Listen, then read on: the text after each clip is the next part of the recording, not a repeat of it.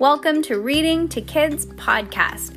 I'm your host, Jenna, And I'm your host, Peyton. and we're here to read to you or with you. We know that sometimes moms and dads don't always have the time or the motivation to read to their kids each night, and we know how important it is. So, on those nights that you're not in the mood, we're going to do it for you. Can't wait to read with you. Good job, Peyton. High five.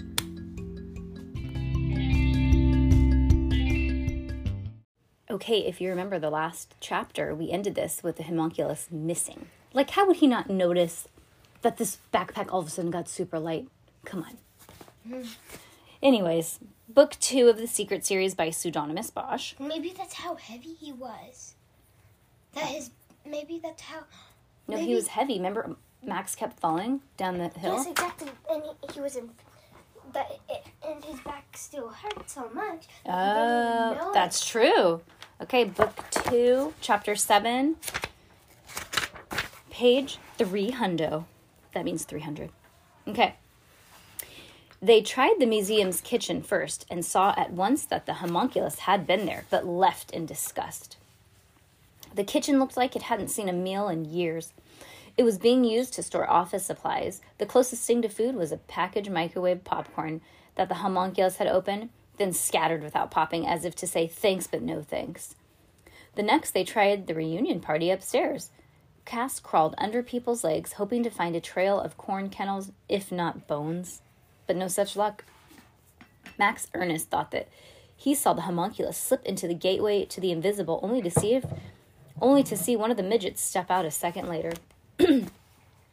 Not too hard for him to disappear in the crowd, commented Yo Yoji, looking out at the sea of carnies, half whom looked as weird as the homunculus.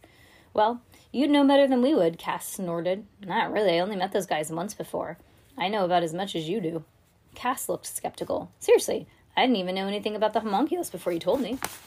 Yeah, because you already had a job, said Cass Stonely, Us. The only reason I didn't tell you guys was because they said not to. Whatever, it's not important. What is important is that we just lost a two foot tall, 500 year old man eater, and we have no idea where he is.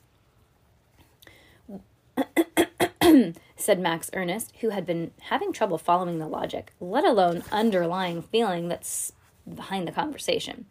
Giving up, they headed back downstairs. Could the midnight midnight sun have gotten to him? asked Lily as they reconvened in the workshop. If Dr. L or Miss Mauvais had been there, we wouldn't have seen them. Perhaps an operative of theirs.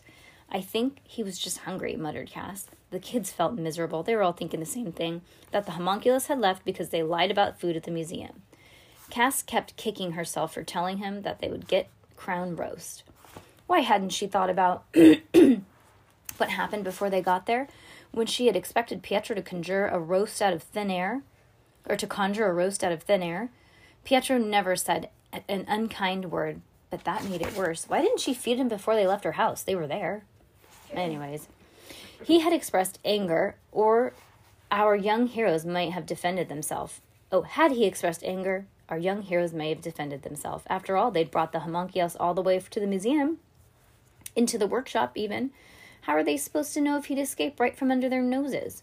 But instead of betraying them, Pietro tried to hide how worried he was. He even showed Max Ernest a quick card trick before they went home. They were being treated like children, and they knew it. It w- there was no discussion of the oath of Terces, no talk of the future missions. Mr. Wallace said, "I told you so." But you didn't have to be a mind reader to. Mrs. Wallace never said I told you so, but you didn't have to be a mind reader to know that what he was thinking. What about the sound prism? Shouldn't they leave it with us? I would think it would be safer, he said, but it's hers. She's the heir, Lily reminded him. They debated it as if Cass herself were not present until finally Pietro decided it was best she keep the sound prism. We don't know how we don't know we don't know much about this object. Perhaps the sound prism, it would not like to be in someone else's hands. But right before they left, he made the kids promise not to look for the homunculus. It's too risky, he said. That much we know. For nights afterward, Cass slept with the sound prism under her pillow, right next to her resurrected sock monster. She was afraid to even keep the sound prism buried outside. She get her sock monster. Remember, it was in her room, put together kind of like haphazardly? Oh, She was afraid to even keep the sound prism buried outside. Needless to say, she didn't sleep very well. The sound prism whispered to her in her dreams, seeming to give voices to people and animals and objects indiscriminately, all taunting her for for failing the Terces society, for failing Pietro. Every barking dog was laughing at her. Every honking car was jeering at her. And you call yourself a survivalist, they said. You can't even keep a homunculus in a backpack. Cass was convinced that the sound prism wanted her to call the homunculus again, or at least that's what the sound prism would make her go crazy if she didn't call him. But she resisted. If she couldn't save the world, at least she could prove to Pietro that she could keep her word. One night, she woke up from an especially restless sleep. A rustling sound was coming from under her pillow. First, she didn't think much of it.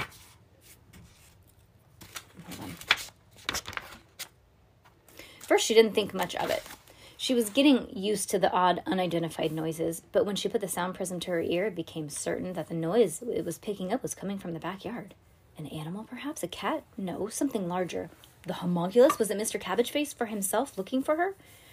She tiptoed downstairs into the backyard in her pajama bottoms and her favorite tree her favorite tree people and favorite tree people sleeping tea. Although she'd held the sound prism in front of her, she didn't hear any more rustling or or much of it at all. For a second she thought she heard some kind of drumming and then realized it was her own heartbeat broadcasting over the back to her by the sound prism. Suddenly Cass made a circuit around the yard, peering into the darkest darkness. Mr. Cabbageface? She waited for a few minutes, hugging her arms against the cold, but there was no response, and yet she was certain someone or something had been out there. Naturally, she thought it was Miss Mauvais and Dr. L, but they weren't. They. But wouldn't they already have crept inside to look for the sound prism or to kidnap her to do whatever horrible things they were going to do? Perhaps the homunculus had come but then changed his mind or thought he had the wrong house. There was one way to find out for sure. If she called him on the sound prism, he would have to come. True, Cass had promised not to look for him, but this was clearly a different situation, and she would only try try only small short toss, a small short toss, audible if he were close. Cass looked back at her house to make sure no lights had gone on and that her mother was still sleeping. Then she stood in the middle of the yard and tossed the sound prism into the air. The ball rose higher than she'd intended, but not so high that the tune would carry all the way around the world. It had been a long time since she'd heard it, and the eerie song was strangely comforting. Almost immediately, she heard rustling sound. All of her senses on alert, she scanned the surroundings for a sign of the homunculus. Surely he would show himself now, or was he still too angry with her? She saw a glimmer of light behind the bushes of the Barbie garden. Mr. Cabbageface, she whispered again. By the time she reached the spot, whoever it was was gone. As a cold, as a cold, unhappy Cass walked back upstairs to her room, a smug, smiling Amber walked quickly down the street away from Cass's house. She held her sparkling pink cell phone aloft, the, aloft a trophy, and with a good reason. On her phone was a freshly recorded song of the Sound Prism. Miss Mauvais would be very happy. That little twit. Oh boy, nice. All right, I think we have time for another chapter.